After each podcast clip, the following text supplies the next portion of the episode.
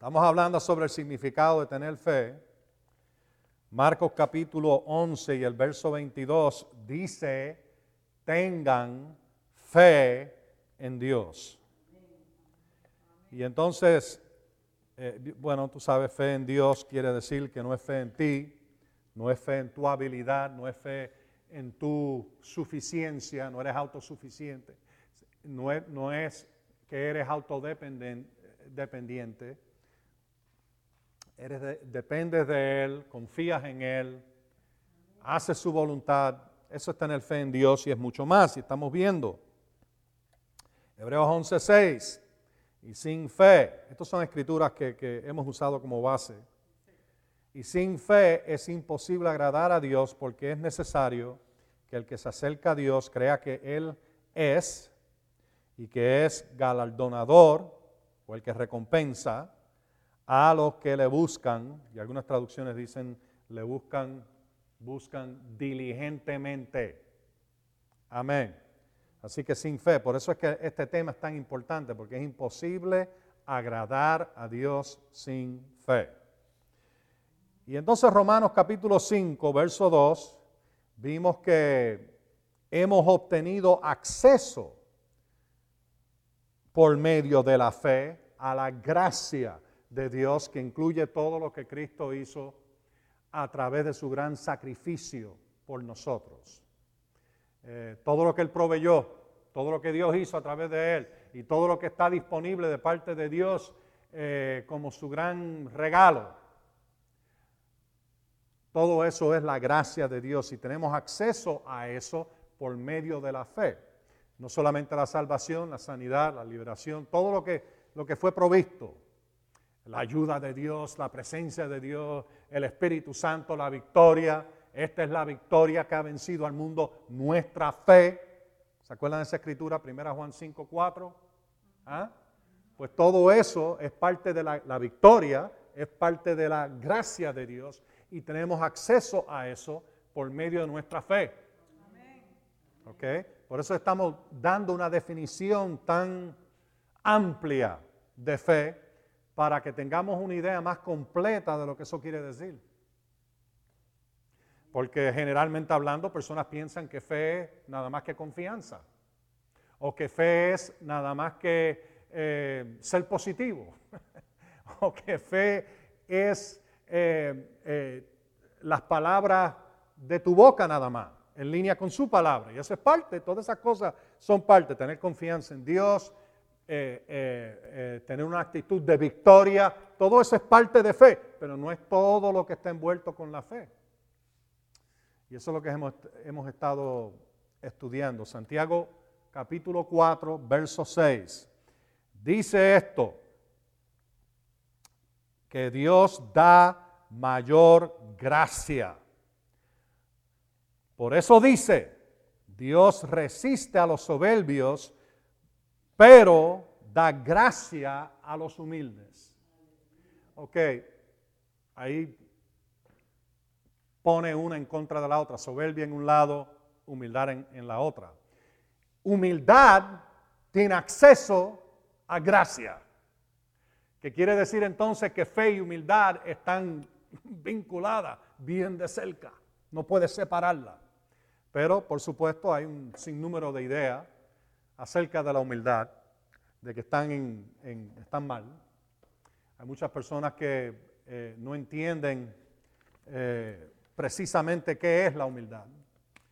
Y eh, yo he oído tantas cosas a través de, de los años y se acuerdan que nosotros vimos esa escritura en Mateo capítulo 11 y el verso 28, que Jesús dijo, vengan a mí todos los que estén cansados y aprendan de mí, que tengo corazón humilde, soy manso. Bueno, Jesús no era débil, pero era humilde. Jesús no era menso, pero era manso. Amén. Eso es bien importante que nosotros lo veamos, de que la humildad de Jesús nunca lo excluyó a él de la provisión de Dios.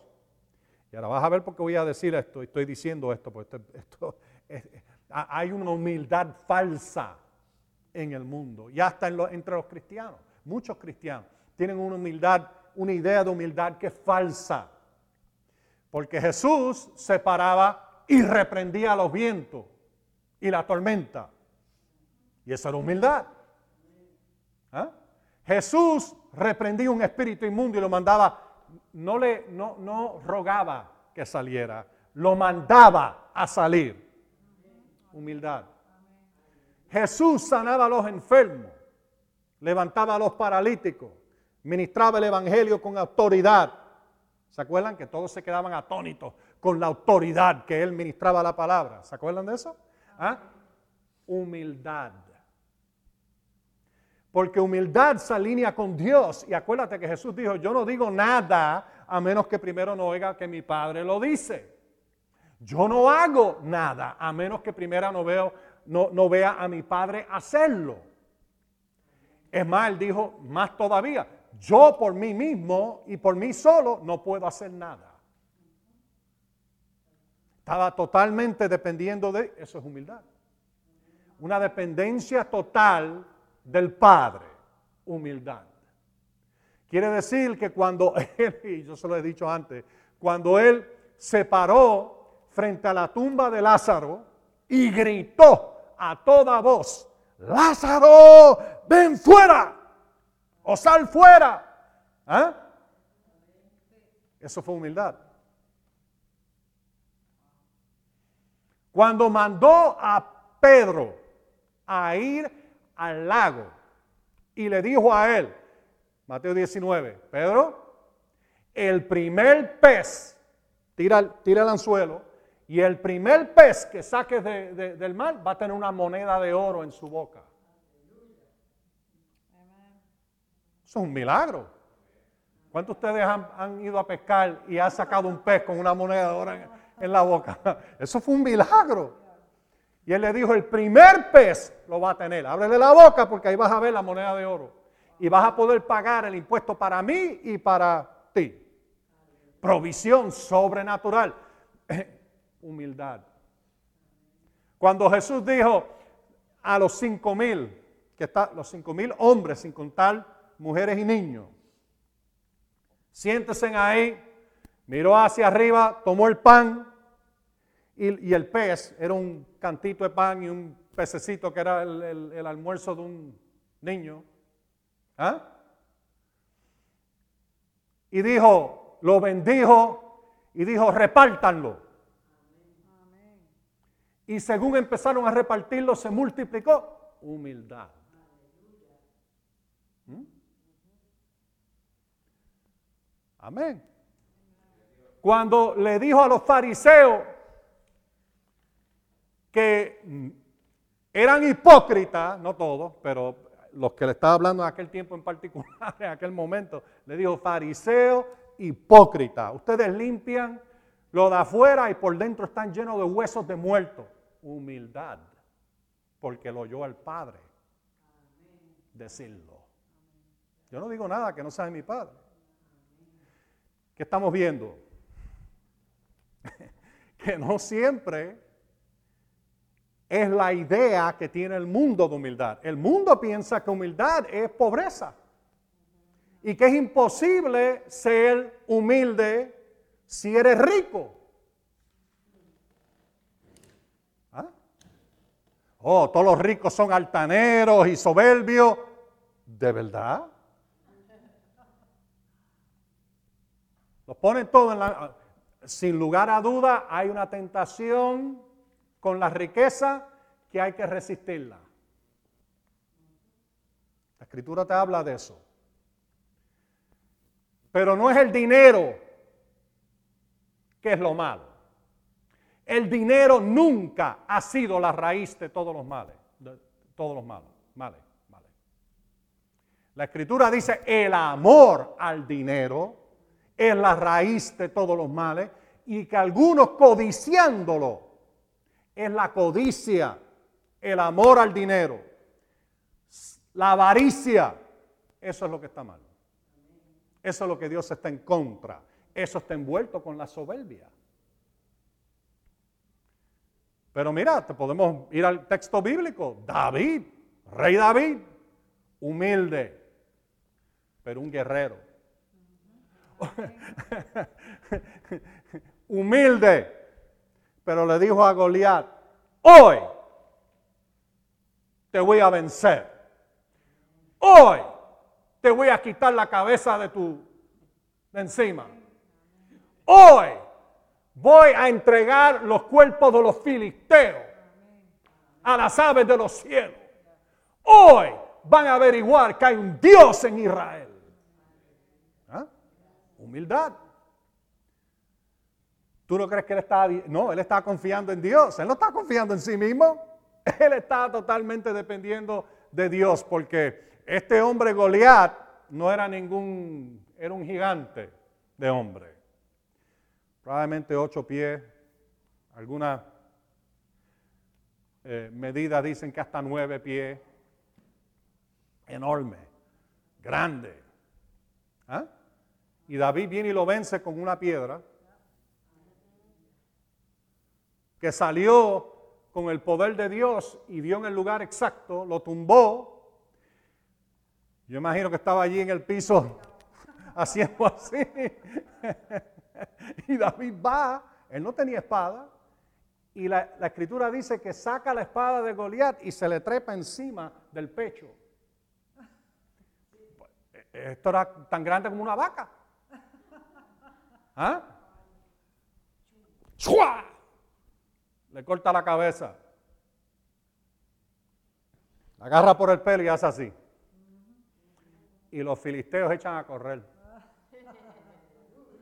Este nene chiquito, joven, les ganó.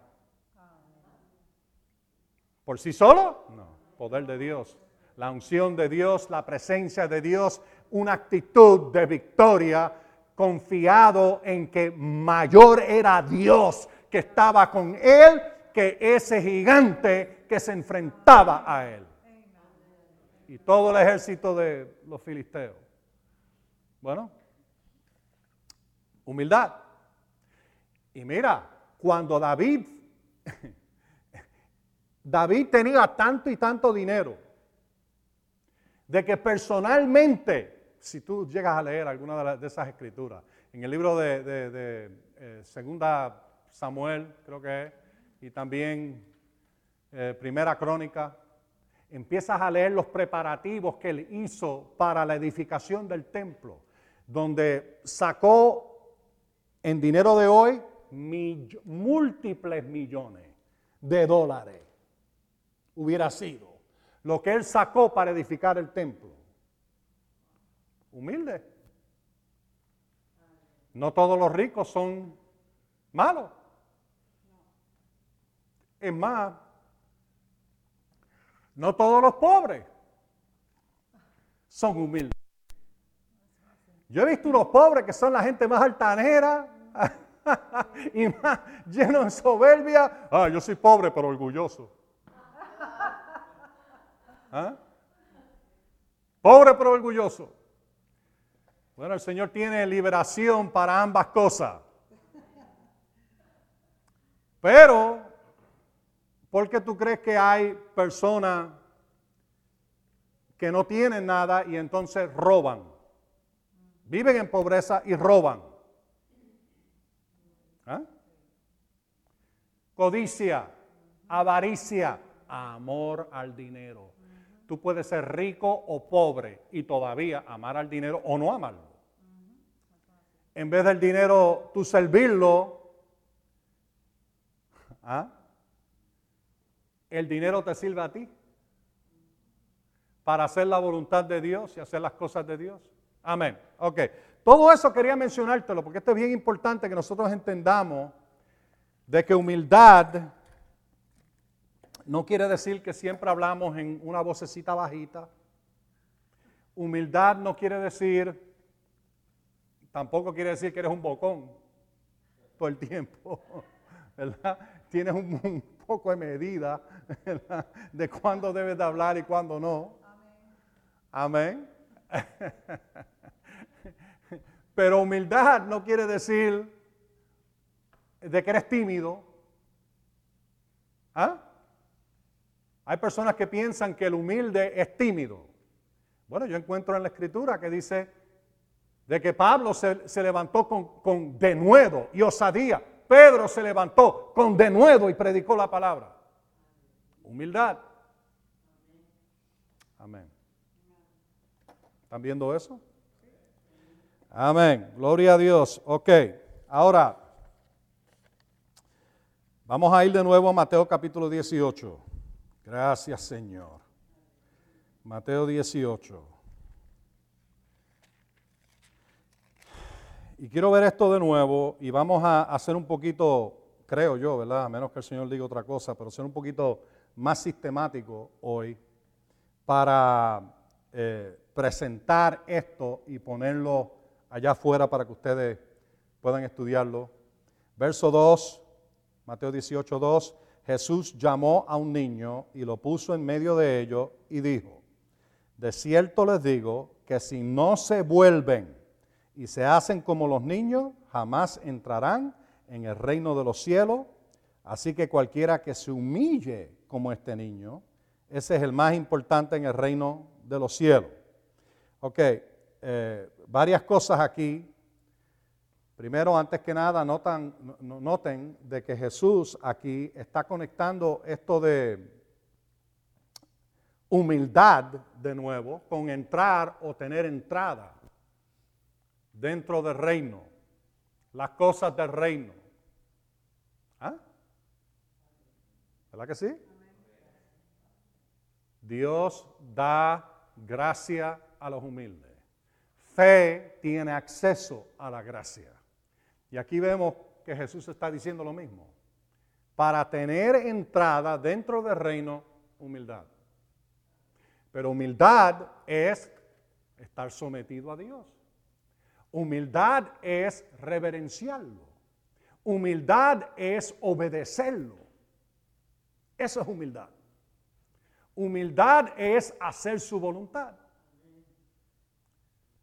Y estas son todas cosas que nosotros hemos visto pero quiero que ustedes vean aquí esta palabra en el verso 2, 3, y dijo, de cierto les digo, que si no se vuelven y se hacen como los niños.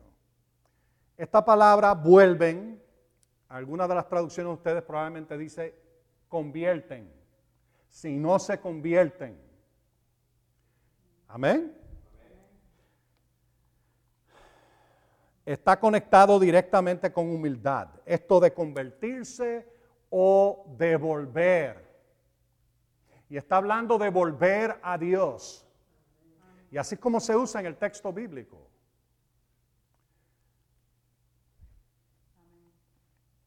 Una y otra vez esta palabra se usa para arrepentirse, volver.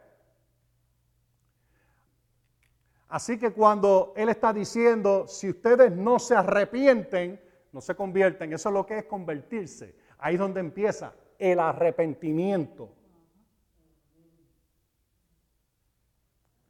Una de las doctrinas principales de la iglesia, Hebreos capítulo 6 y el verso 1, dice que es arrepentimiento de obras muertas.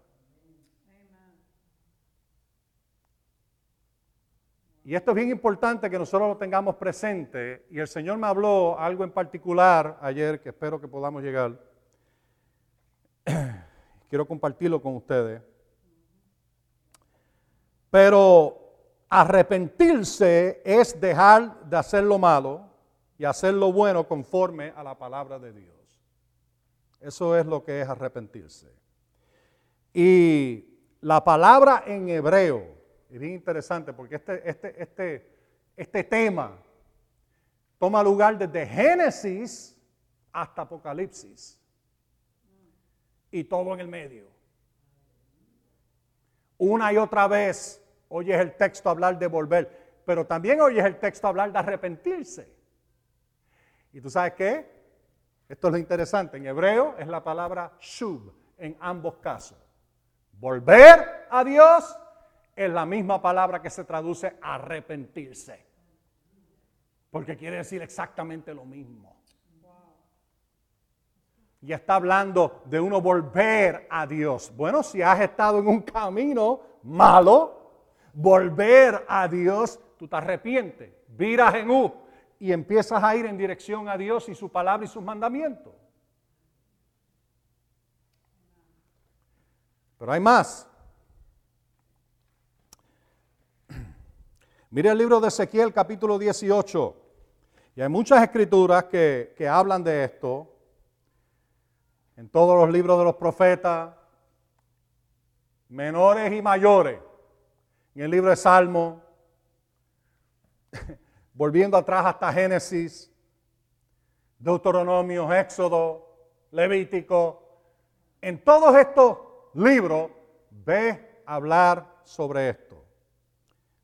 Amén. La palabra shub, digan todos shub, se traduce volver. Óyete esto. Se traduce restaurar. Bien importante. Se traduce esta palabra shub convertirse. Estoy hablando del Viejo Testamento.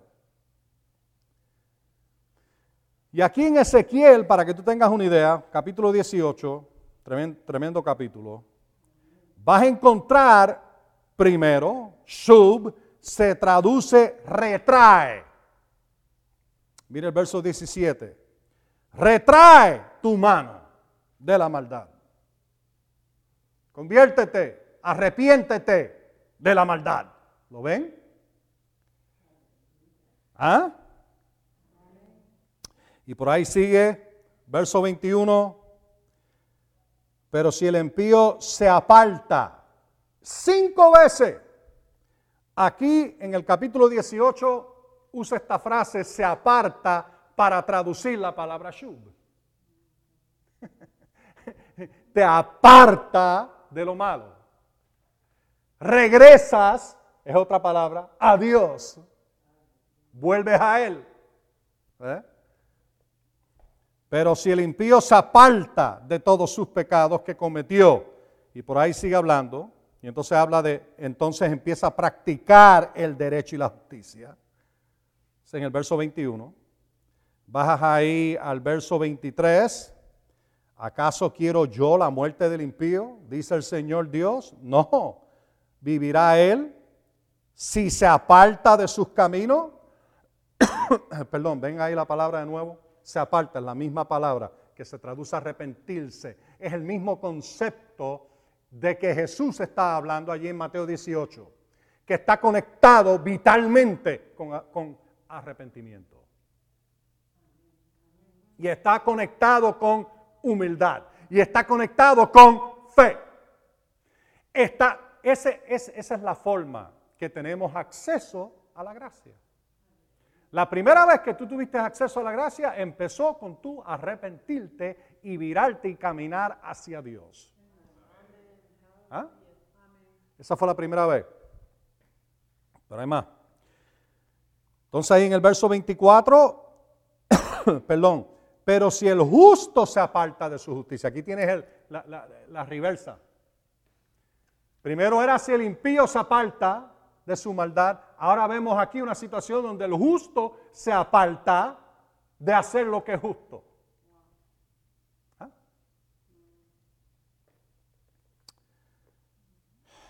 Y comete maldad conforme a todas las abominaciones que hace el impío, vivirá él. Ninguna de las acciones justas que hizo vendrán a la memoria.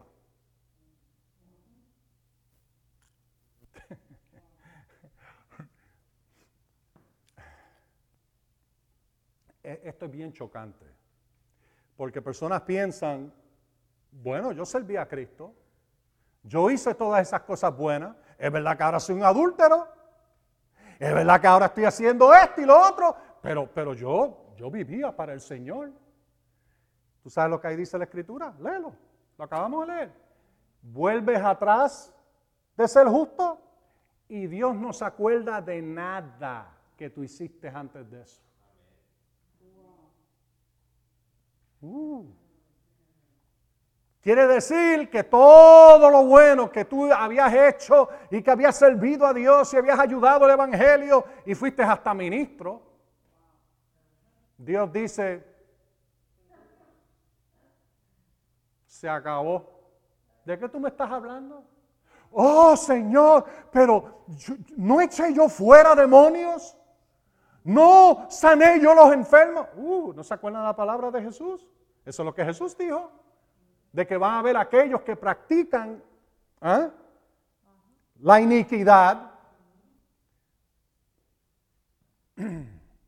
Una vez servían al Señor, pero ahora están practicando lo malo. Y Él dice, son aquellos que en aquel día van a decir, Señor, pero nosotros no, profetizamos en tu nombre, no echamos fuera demonios en tu nombre, no sanamos los enfermos. Y el Señor dijo, apártate de mí, yo nunca te conocí. Pero Señor, hicimos todo.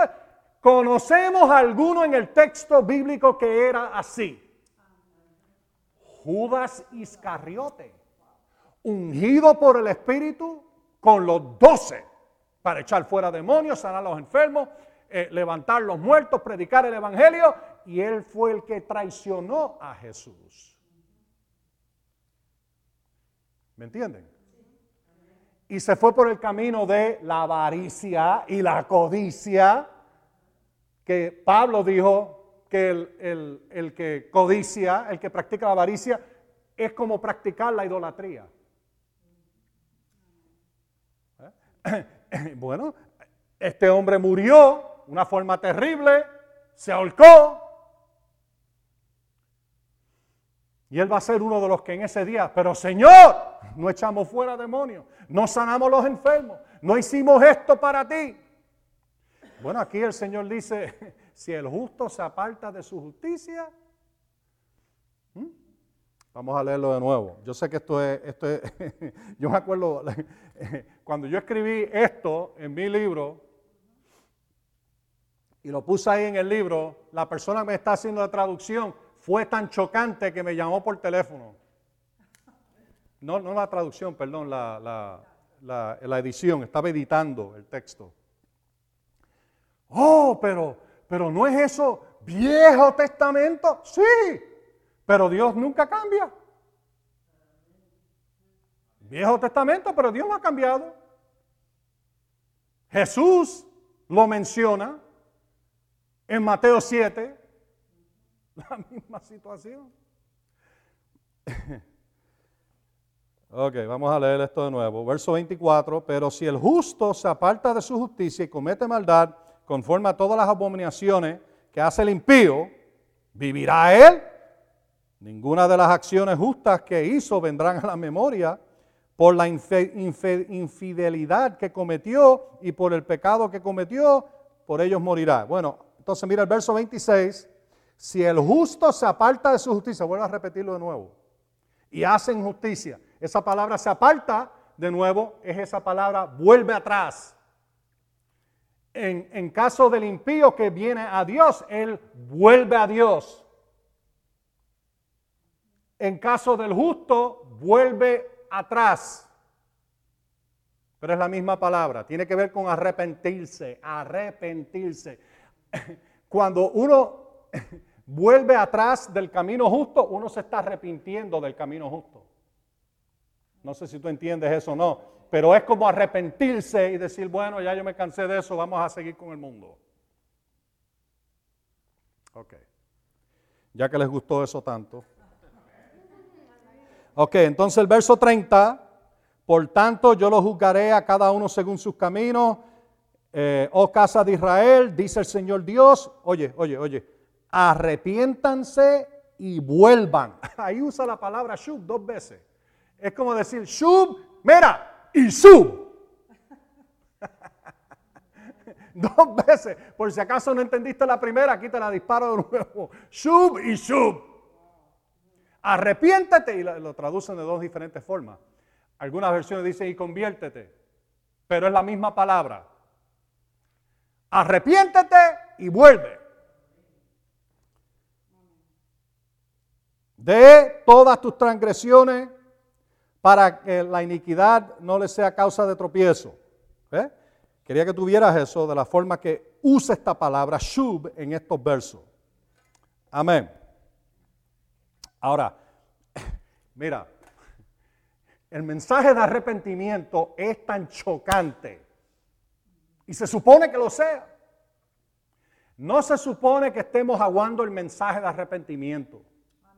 No se supone que estemos cambiando el mensaje. Es un mensaje que te confronta. Eres enfrentado, confrontado. Es un mensaje que interrumpe el camino en que vas pero es la gran misericordia de Dios. El Señor me dijo estas palabras en mi corazón bien claras. Él me dijo, hablándome a mí, Él me dijo, es importante que personas vean la continuidad de arrepentimiento, y está hablando en el texto bíblico, tú sabes, en la palabra de Dios, que vean la continuidad de que continúa. No solamente para aquel que no conoce a Dios, sino aún para aquel que lo conoce y ha pecado y se tiene que arrepentir para recibir de nuevo de la gracia de Dios.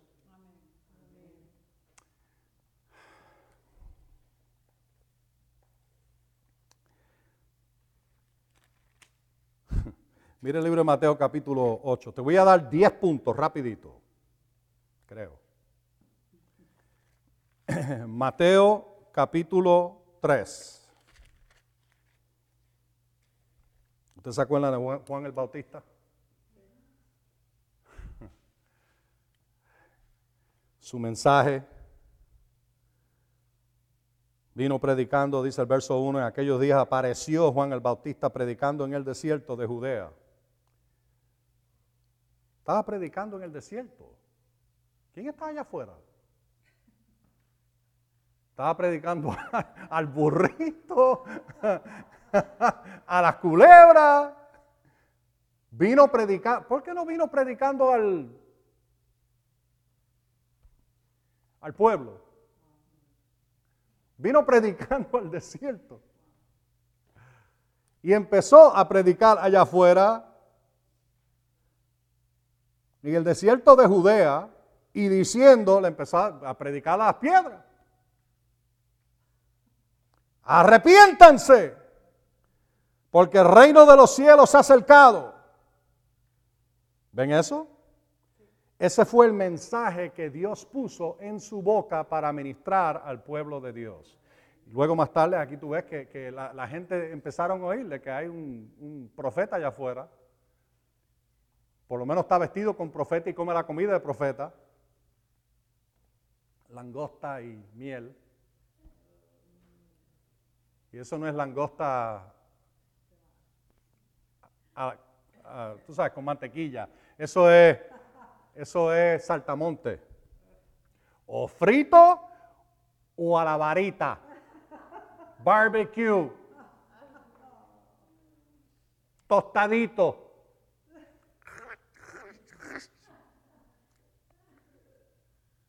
¿Nunca han comido saltamonte? ¿Tostadito? En el Medio Oriente es una delicia en muchas partes. Mm, igual que la janca de rana eh, para otra gente. No, pero eso era en contra de, lo que ellos, eh, ellos podían comer saltamonte, pero no podían comer rana.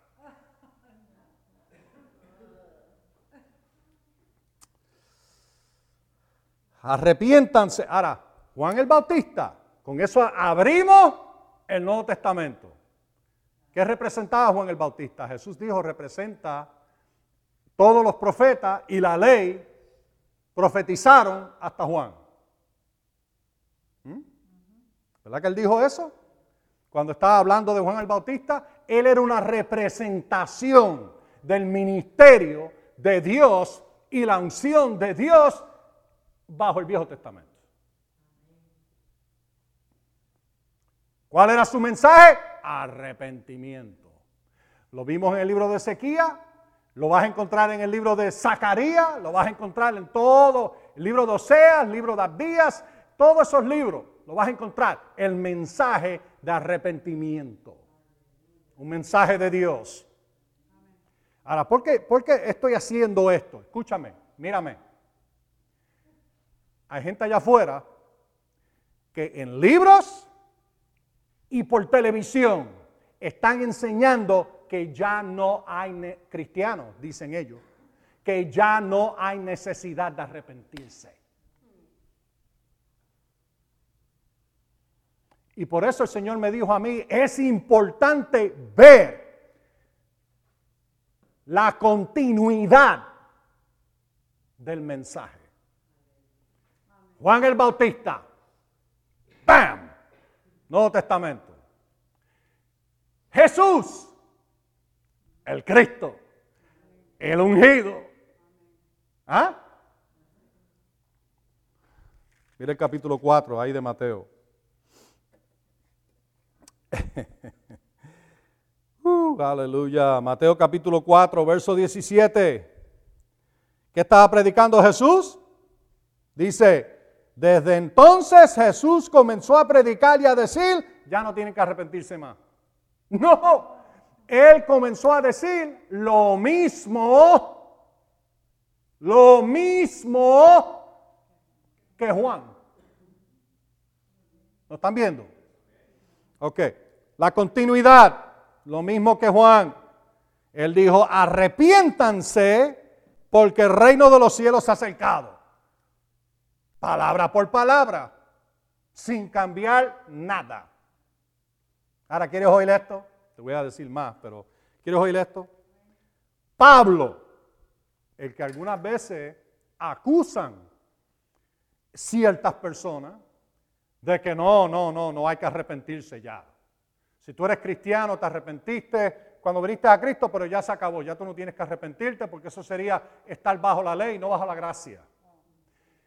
Mentira del diablo, pero vamos a ver lo que dice la Escritura. Pablo llega al final del libro de los Hechos, básicamente llegando al final de su ministerio. Mira lo que él dijo en el capítulo 26 de los Hechos. Hechos capítulo 26, búscalo.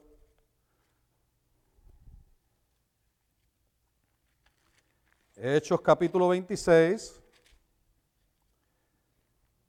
y el verso 20. Oye, oye cómo él resume lo que él estaba haciendo.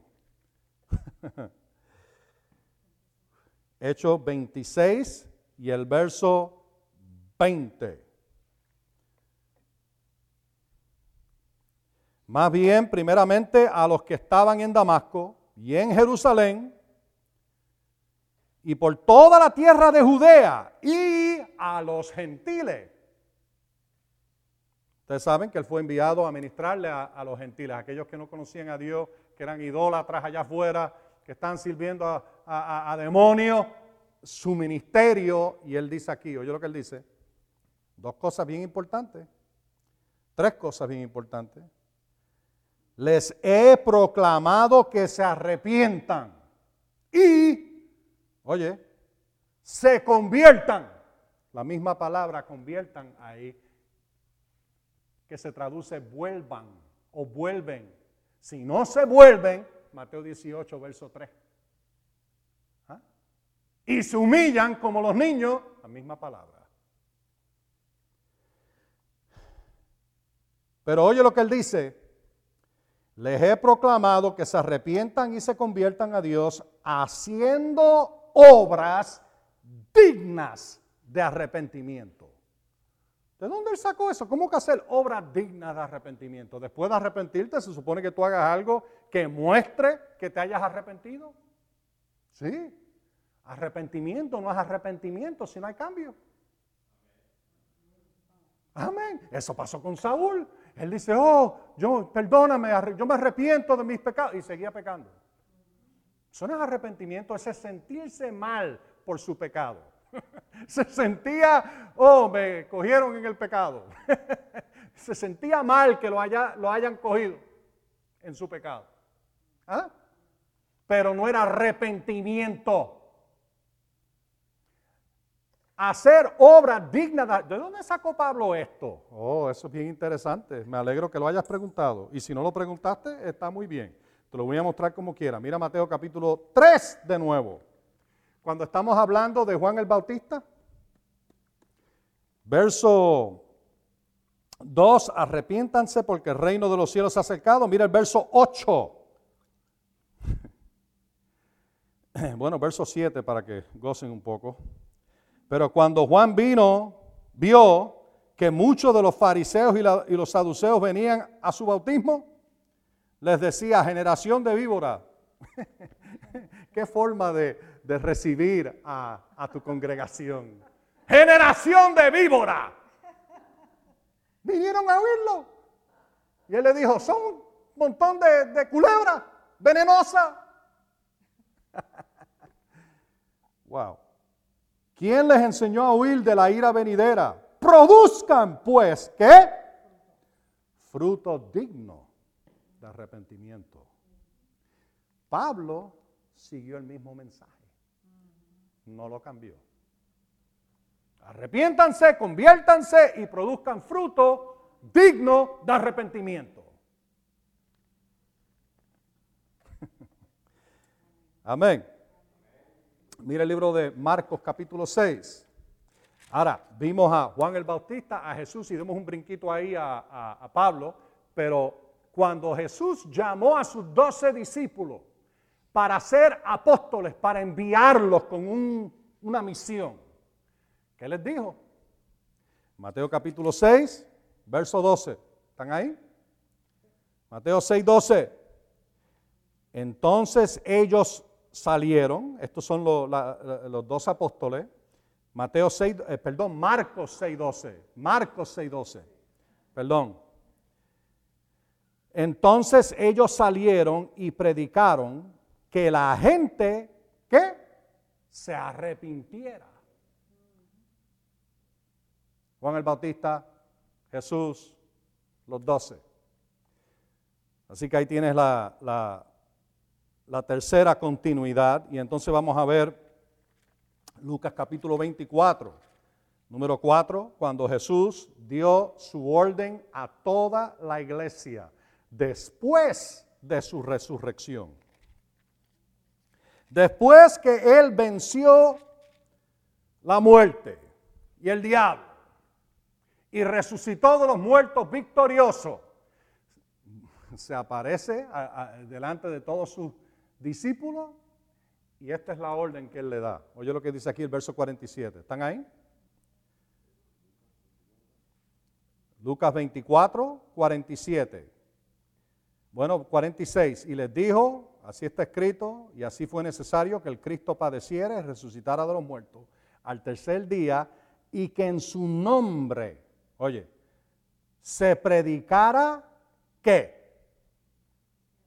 el arrepentimiento se predicara y la remisión de pecado en todas las naciones, comenzando desde Jerusalén.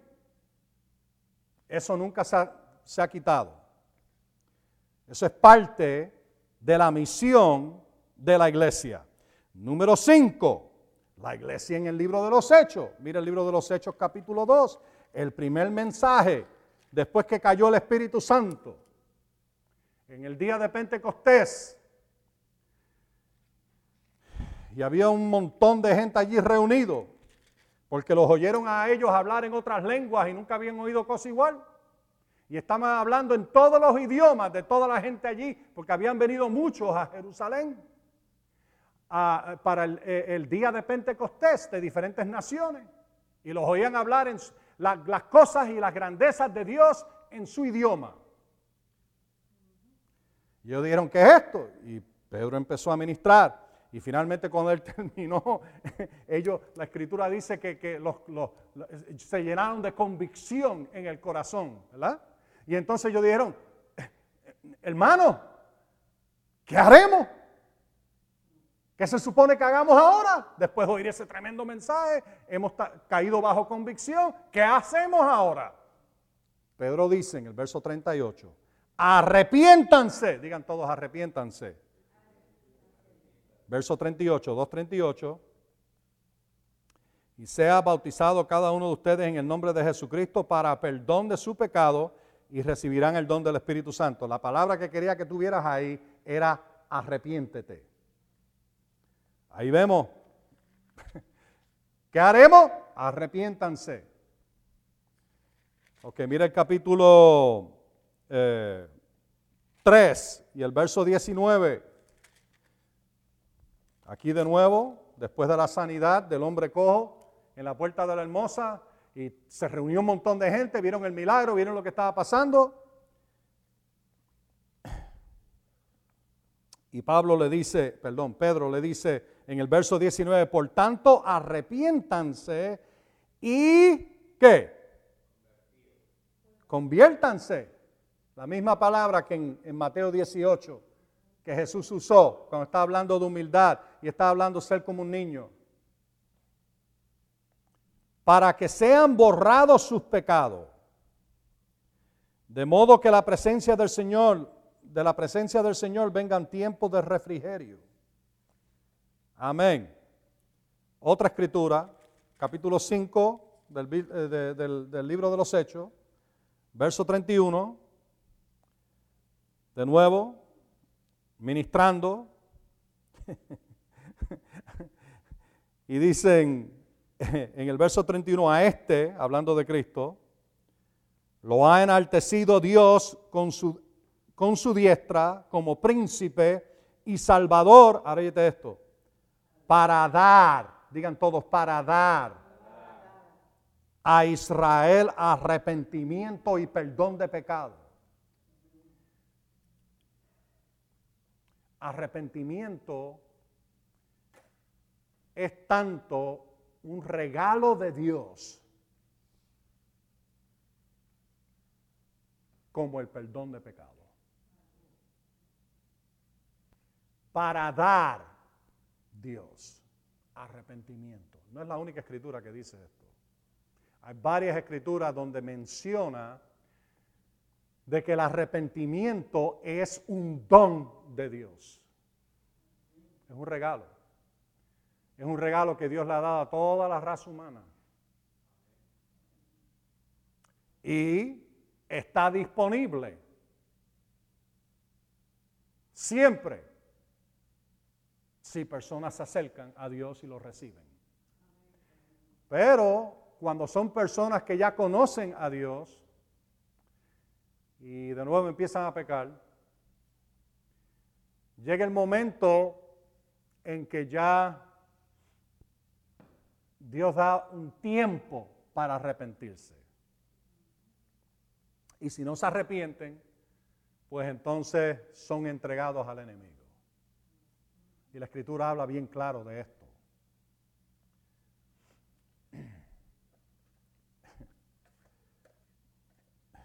no es un tema muy agradable, pero es un tema bíblico. Es un tema bíblico.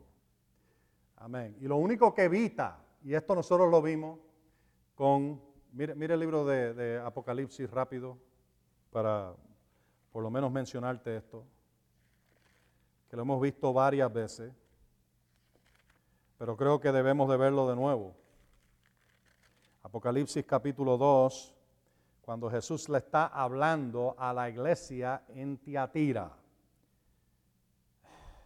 que le dieron lugar a una mujer llamada Jezabel, que se llamaba profetisa, y ella estaba enseñando y seduciendo a los siervos de Dios a cometer inmoralidad sexual y a comer lo sacrificado a los ídolos. Y en el verso 21, el Señor Jesús dice, le he dado tiempo para que se arrepienta, pero no quiere arrepentirse de su inmoralidad. Y entonces pues ahí vemos que fue entregada ella y todos sus seguidores. Si no se arrepienten, la única forma de que iban a salir de este problema era con el arrepentimiento. Estaba disponible. Pero si no lo hacían, hay un tiempo de arrepentirse, pues entonces son entregados. ¿Qué sucede si una persona es entregada? Arrepiéntete rápido. Más rápido. Amén. porque su misericordia es para siempre, está disponible. El problema es que cuando personas resisten arrepentirse, empiezan a endurecer su corazón. Y llega el momento en que ya no pueden arrepentirse. Siguen moviéndose en esa dirección de falta de arrepentimiento, aun cuando el Señor le ha estado diciendo, mira, tienes que cambiar esto, tienes que hacer esto, no quieres hacerlo. Y sigues moviéndote en esa dirección y lo que sucede es que endurece tu corazón y ya no puedes arrepentirte. Pero esos son casos extremos. ¿eh? Pero hay un tiempo para arrepentirse. Entonces, la persona, como pasó con el hombre allí en 1 Corintios capítulo 5, que estaba cometiendo incesto, mismo medio de la iglesia, y Pablo dijo, cuando estén reunidos, entreguen a este, a Satanás, para la destrucción de la carne, para que su espíritu pueda ser salvo en el día del Señor, porque si se arrepiente, pues va a ser salvo. Si no se arrepiente, va a perderse.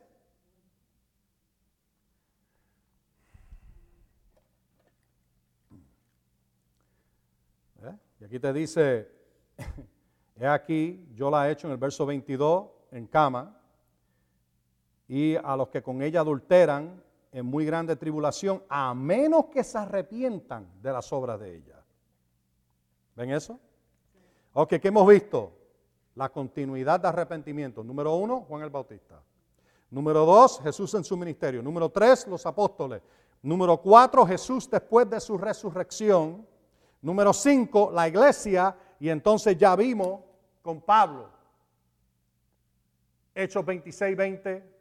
Pero ahora vemos, rápido, 2 Corintios capítulo 12, de que Pablo menciona arrepentimiento para el creyente. cuando peca? Busca esta escritura, por favor.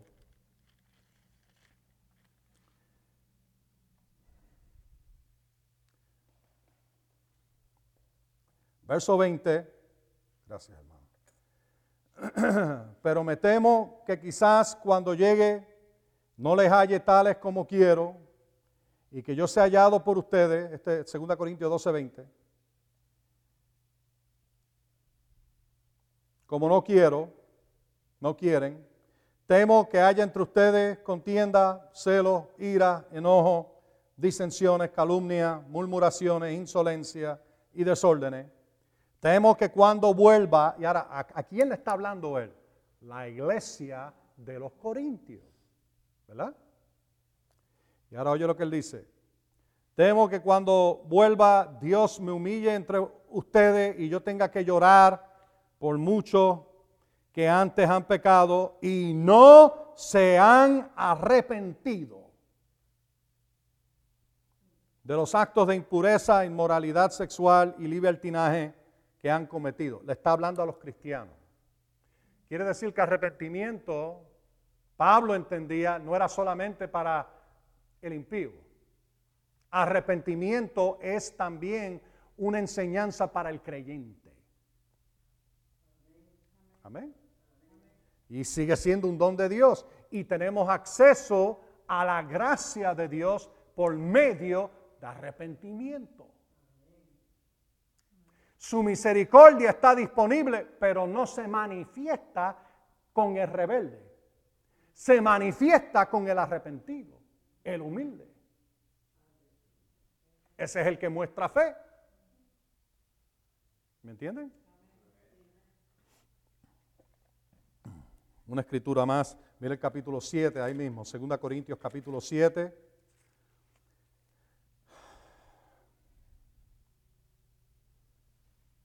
Verso 9 y 10.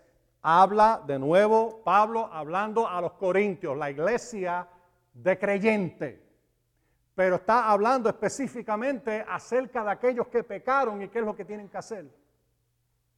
Y en el verso 9 dice, ahora me gozo no porque hayan sentido tristeza, la iglesia, sino porque fueron entristecidos hasta el arrepentimiento.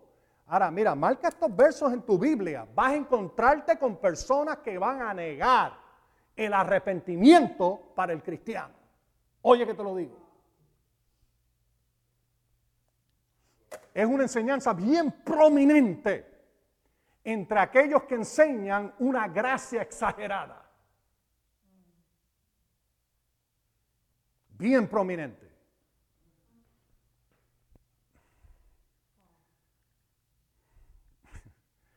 Hay estaciones cristianas enteras que se dedican a eso. Hay libros y seminarios y hasta, y hasta viajes en crucero, si no lo sabía, que enseñan esto bien fuerte. Ah, ya tus pecados fueron todos perdonados y no importa si pecas ahora, eso está cubierto. Está bajo la sangre.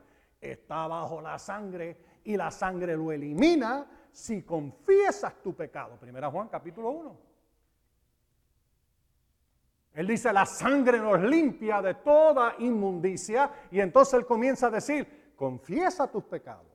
Confesar tu pecado y reconocerlo delante del Señor es muestra de humildad y es muestra de arrepentimiento. No lo esconde, no lo tapa, lo desenmascara delante del Señor. Todo puesto y abierto delante de Él. Le quita la máscara. Señor, tú sabes exactamente lo que yo estaba haciendo. ¿Ah? Y esto es tan importante, esto es un fundamento en la iglesia. Y eso es lo que el diablo está haciendo. Porque si personas no se arrepienten, no pueden echarle mano a la gracia, la misericordia, la fe, no pueden hacer nada están encajados en una doctrina que los está llevando como oveja al matadero al infierno.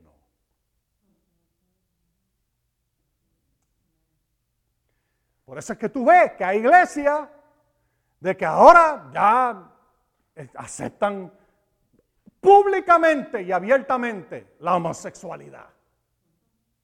¿Es cierto o no es cierto? Yo sé de una iglesia, el líder de música, homosexual. Eh. Homosexual, cantando. Y todo el mundo diciendo amén, aleluya gloria a Dios. ¿Ve? Por eso es que yo le digo esto. Somos un grupo, un núcleo que tiene que estar bien establecido para que cuando entren otros y tengan sus ideas, tú sabes exactamente lo que dice la escritura. No tienes duda. Esto es, ¿qué estamos haciendo? Echando fundamento. Fundamento. Mira, ahora que pasó ese huracán por ahí, búscate todas las casas que fueron destruidas. Madera. Muchas de ellas no tenían fundamento. ¿Cuáles eran las, que, están allí todavía? las que las anclaron, las que metieron los, los, los, pylons dentro y anclaron su casa sobre roca en vez de sobre arena. ¿No es eso lo que Jesús habló y enseñó? Y él dijo, vienen los vientos, viene la tormenta, pero si tu casa está anclada, está puesta sobre la roca, entonces no te la puede soplar el diablo lobo malo. Blow your house down. Y tú dices, mi casa está filmada sobre la roca, la palabra de Dios sobre Jesucristo, sobre lo que dice la escritora, y de ahí nadie me va a mover. Eso es lo que esa es la forma que tenemos que pensar. Vienen personas y uno es agradable y uno es dulce y todo eso, pero vienen con sus extrañas doctrinas, te paras firme en la palabra con amor y con gentileza, puedes ministrarle y si lo aceptan bien y si no, pues. Amén pero no permites que nadie venga y te diga cosas extrañas como esa, porque yo te digo, yo he oído unas cosas que yo digo, Dios mío, Dios mío, Dios mío. Y la cuestión es que tienen salida a miles y a millares oyendo esa, esa barbaridad.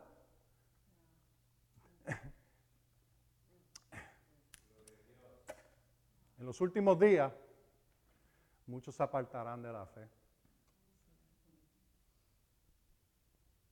Oyendo doctrinas de demonios, dice la Escritura. Y eso es lo que está pasando hoy en día. Están oyendo doctrinas de demonios. Bueno, tú puedes determinar, yo no soy uno de ellos. Lo más rico es de que el televisor tiene un botoncito para apagarlo. Y tiene otro para cambiar el canal. Amén. Yo no voy a oír esa basura. Hay cosas allí que no se pueden ni oír. Muchas veces es mejor ver un programita de otra clase que no es ni cristiano antes que ver alguna de esas cosas. Por lo menos no me están ministrando doctrina de demonios. Puede que no estén muy bien y puede que estén allá afuera, tú sabes, un programa de, de, policías o algo así. Puede que no sea tan, tan great, ¿verdad? Pero, oye, tú estás oyendo dos horas ahí, es doctrina de demonio tras doctrina de demonio tras doctrina de demonio. ¿Qué tú vas a hacer? Apágalo. Yo soy bien selectivo lo que yo oigo. Bien selectivo. Oye que te lo digo. Yo empiezo a ir a un predicador, ahí, empieza a hablar basura. Off you go. Jesús dijo, ten cuidado lo que oye. ¿Mm? Ten mucho cuidado lo que metes en los oídos. Y practicas oír todo el tiempo. Pablo, ¿leímos estos versos o no los leímos? Fueron entristecidos hasta el arrepentimiento. Verso 9, pues han sido entristecidos según Dios para que ningún daño sufrieran de nuestra parte, porque la tristeza que es según Dios, ¿qué? genera arrepentimiento para salvación. Está hablando la cristiana.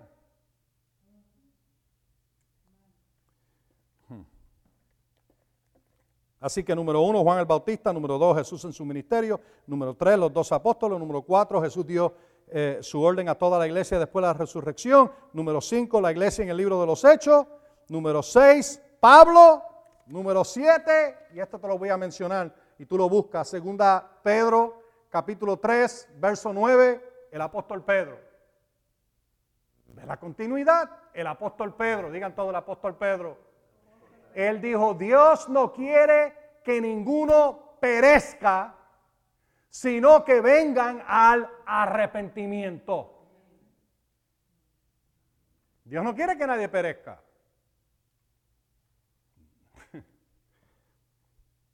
Pero hay que venir al arrepentimiento. Número 8, el libro de Hebreos capítulo 6, verso 1, que dice que el arrepentimiento es uno de los fundamentos principales de la iglesia. Número 9, y esto ustedes me han oído martillar esto, pero es bien importante, bien importante que lo, lo digamos de nuevo. Mire el libro de Apocalipsis capítulo 2. Jesús dio su mensaje de arrepentimiento a las iglesias que estaban pecando. Una y otra vez. Mira, te estoy diciendo que el Señor ayer me habló y me dijo esas palabras. Tienen que ver la continuidad de arrepentimiento en el texto bíblico. Tienen que verlo. Y me lo dio así. Esto vino directamente del trono.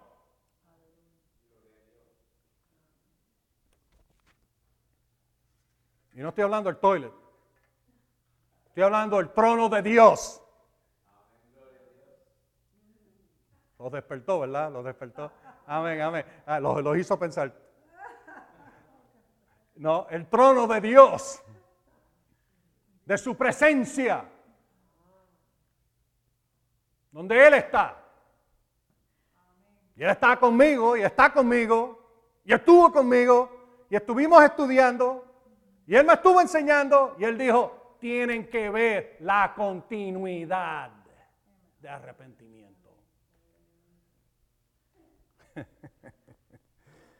Amén. Ok, mira, Apocalipsis 2, verso 5. Te voy a dar seis veces. Menciona arrepentimiento a las iglesias. No, no al mundo. No a los idólatras, aunque habían algunos que están cometiendo idolatría, pero estamos hablando de aquellos que estaban en la iglesia, que eran en algún momento eran creyentes, se habían arrepentido, habían venido a Cristo, estaban sirviendo al Señor y se descarriaron. ¿Ah? Hechos capítulo 2, verso 5, hablándole a la iglesia de los Éfesos, de los Efesios. Recuerda, por tanto, de dónde has caído. Ahora, yo quiero que tú oigas las palabras de Jesús. Porque Jesús, Dios mío, Él se las cantaba como eran. Él se los decía con exactamente como era. No trataba de, endulzar el mensaje, rebajarlo, hacerlo más suave. ¿Mm? Hay que hacerlo más suave para que más gente venga más suave. En el libro de, Jeremías, Jeremías, el profeta Jeremías, él dijo, todos ustedes que están en rebeldía y ustedes profetas autodenominados profetas, que por demonio y por ídolo suavizan el mensaje. Y le dicen a aquellos que pecan, a ah, ustedes también. Léelo, el libro de Jeremías. Él habla de eso. Bueno, eso, es un movimiento que ha continuado a través de la historia en sus altas y bajas. Ahora mismo está en una posición bien alta, en el sentido de que muchos están oyendo lo mismo, suavizando el mensaje, rebajándolo, cambiando el Evangelio por otra cosa que no es el Evangelio. ¿Ah? Y él le dice, recuerden por tanto de, de dónde han caído, arrepiéntanse y hagan las primeras obras. De lo contrario, yo vendré pronto a ti y quitaré tu candelario, que tiene que ver la luz, la gloria, la unción, de su lugar si no se arrepienten. Él le da la advertencia. Arrepiéntanse. Esto es lo que va a pasar si no se arrepienten, pero si se arrepienten, esto no pasa. ¿Ah? Ok, ese es el verso 5. Verso 16. Esto es a la iglesia de Pélgamo. Por tanto, arrepiéntanse, pues de lo contrario vendré pronto a ti y pelearé contra ellos con la espada de mi boca.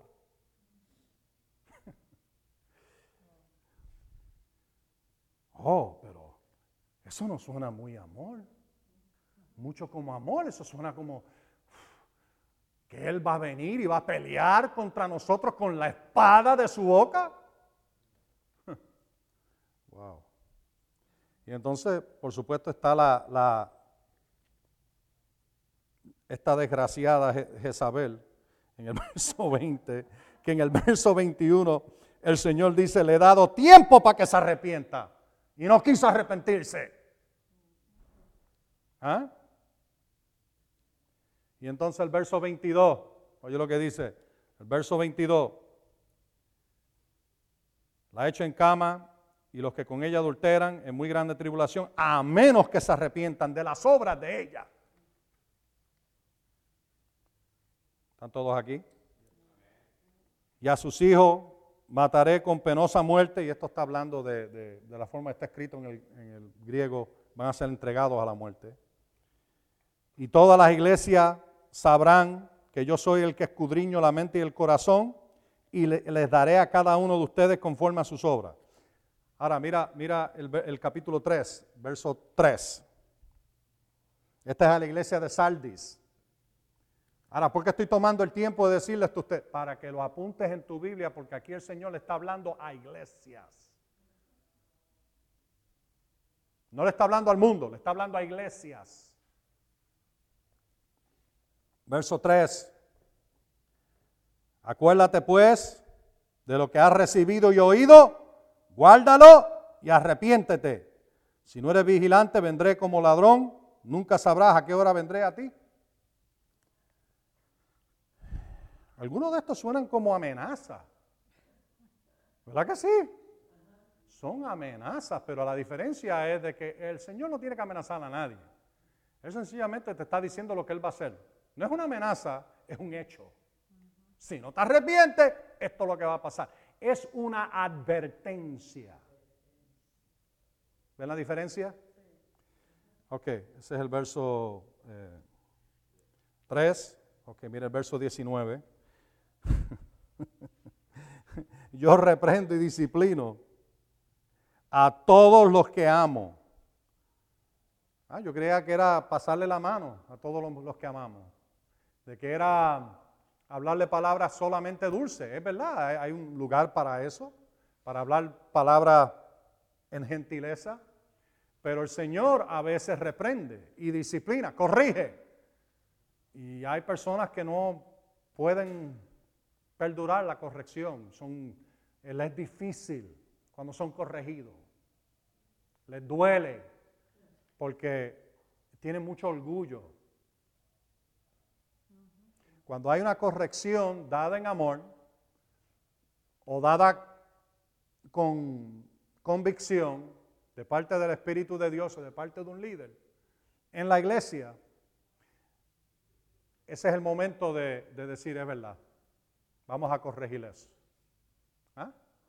En vez de ofenderse. Pero muchas personas, Jesús viene a donde ellos y le dice, yo, yo te voy a reprender. ¡Uy, Señor! Viene un ministro ungido de Dios y le dice, yo te voy a reprender. ¿Mm? ¡Ah! Pero Profetízame algo bueno. ¿Ah? Tráeme una palabra buena del Señor. No, no, no. Te reprendo.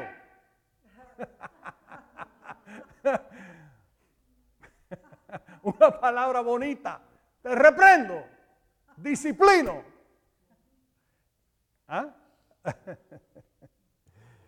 Ay, Señor, yo no sé si a ustedes le ha pasado eso, pero el Señor me ha reprendido a mí. Me ha reprendido, me ha corregido. Pero aprendí hace, hace mucho tiempo oír la reprensión y corregirme a mí mismo. Recibir su corrección y hacer lo que Él dice.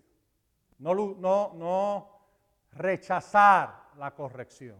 Ahí es donde uno entra en soberbia cuando uno rechaza su palabra, cuando uno resiste la corrección de Dios, cuando uno rehúsa una reprensión de la palabra o por medio del Espíritu. Y mira, yo he sido reprendido fuerte. Estoy hablando fuertemente. Donde el Señor vino y me, me, zarandió. mira, una reprensión fuerte. De nada vale ofenderte. Mejor es humillarte y decir, sí Señor, tienes toda la razón, yo me humillo, yo acepto tu corrección, la recibo y cambio. Amén. Él dice, yo reprendo y disciplino a todos los que amo, sé pues celoso y arrepiéntete. Ahí tienes las seis, veces que menciona arrepentimiento en el capítulo 2 y 3. En cuanto a Jezabel, tuvo que mencionarlo como dos veces porque... pero, pero, el resto de las iglesias lo mencionó una vez. Menos, menos dos iglesias que no, no, no tuvo que mandarlos a arrepentirse. De las siete, cinco iglesias, seis veces le dijo, arrepiéntanse. Amén. Y entonces para terminar, número 10, en el mismo libro Apocalipsis, ya que estamos en el capítulo 2, mire el capítulo 9.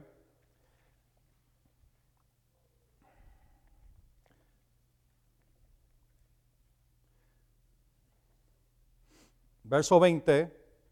Los entonces aquí unas plagas terribles se desatan en la tierra y personas están muriendo como moscas.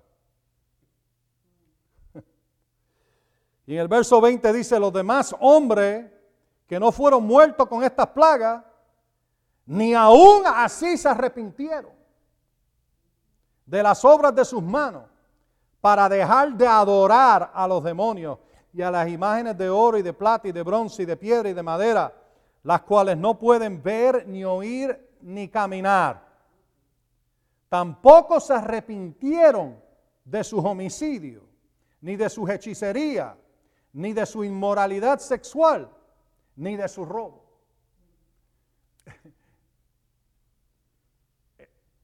Eso es al final de, acercándonos al final del libro de, de Apocalipsis. Una de las últimas cosas que el libro de Apocalipsis menciona que va a pasar en el final. Y dice, no se quisieron arrepentir, rechazaron arrepentirse. Tuvieron tiempo para aún gente que no conocían, tuvieron la oportunidad de arrepentirse y no se arrepintieron. ¿Ah? Vamos a ver una escritura más y esta es la última escritura. Mateo capítulo 21.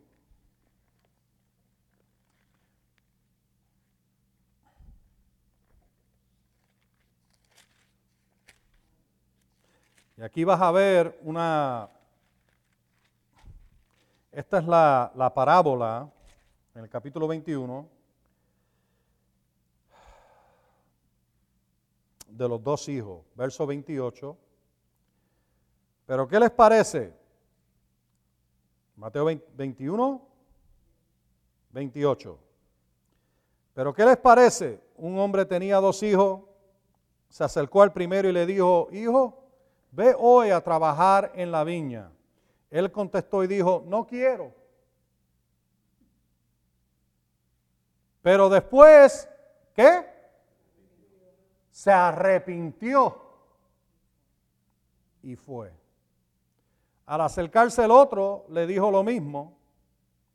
Y él respondió diciendo, sí Señor, yo voy. Y no fue. ¿Cuál de los dos hizo la voluntad de su padre? ¿Ah? Ellos dijeron el primero.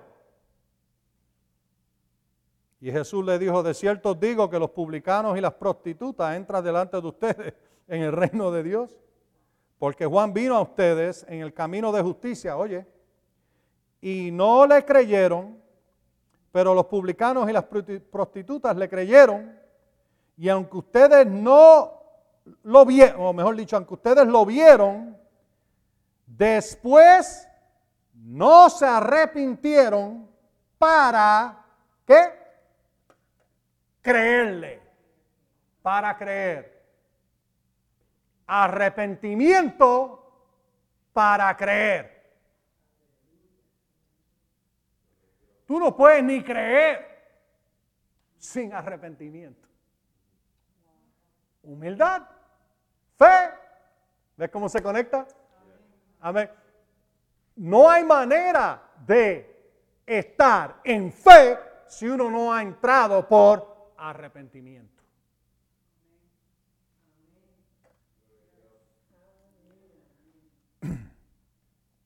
Arrepentimiento es una parte integral de fe. Hechos 20:21 dice arrepentimiento y fe habla de arrepentimiento y fe en Jesús. El arrepentido, ¿qué hizo? La voluntad de su Padre. El arrepentido, ¿qué hace? La voluntad de Dios. ¿Ah? El arrepentido muestra fe en Dios. Hace su voluntad. El arrepentido es el que pudo creer.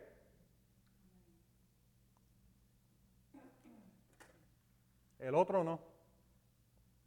Jesús dijo, el primero, que aunque primero dijo, no, no voy a ir, no quiero, se arrepintió y entonces fue y lo hizo.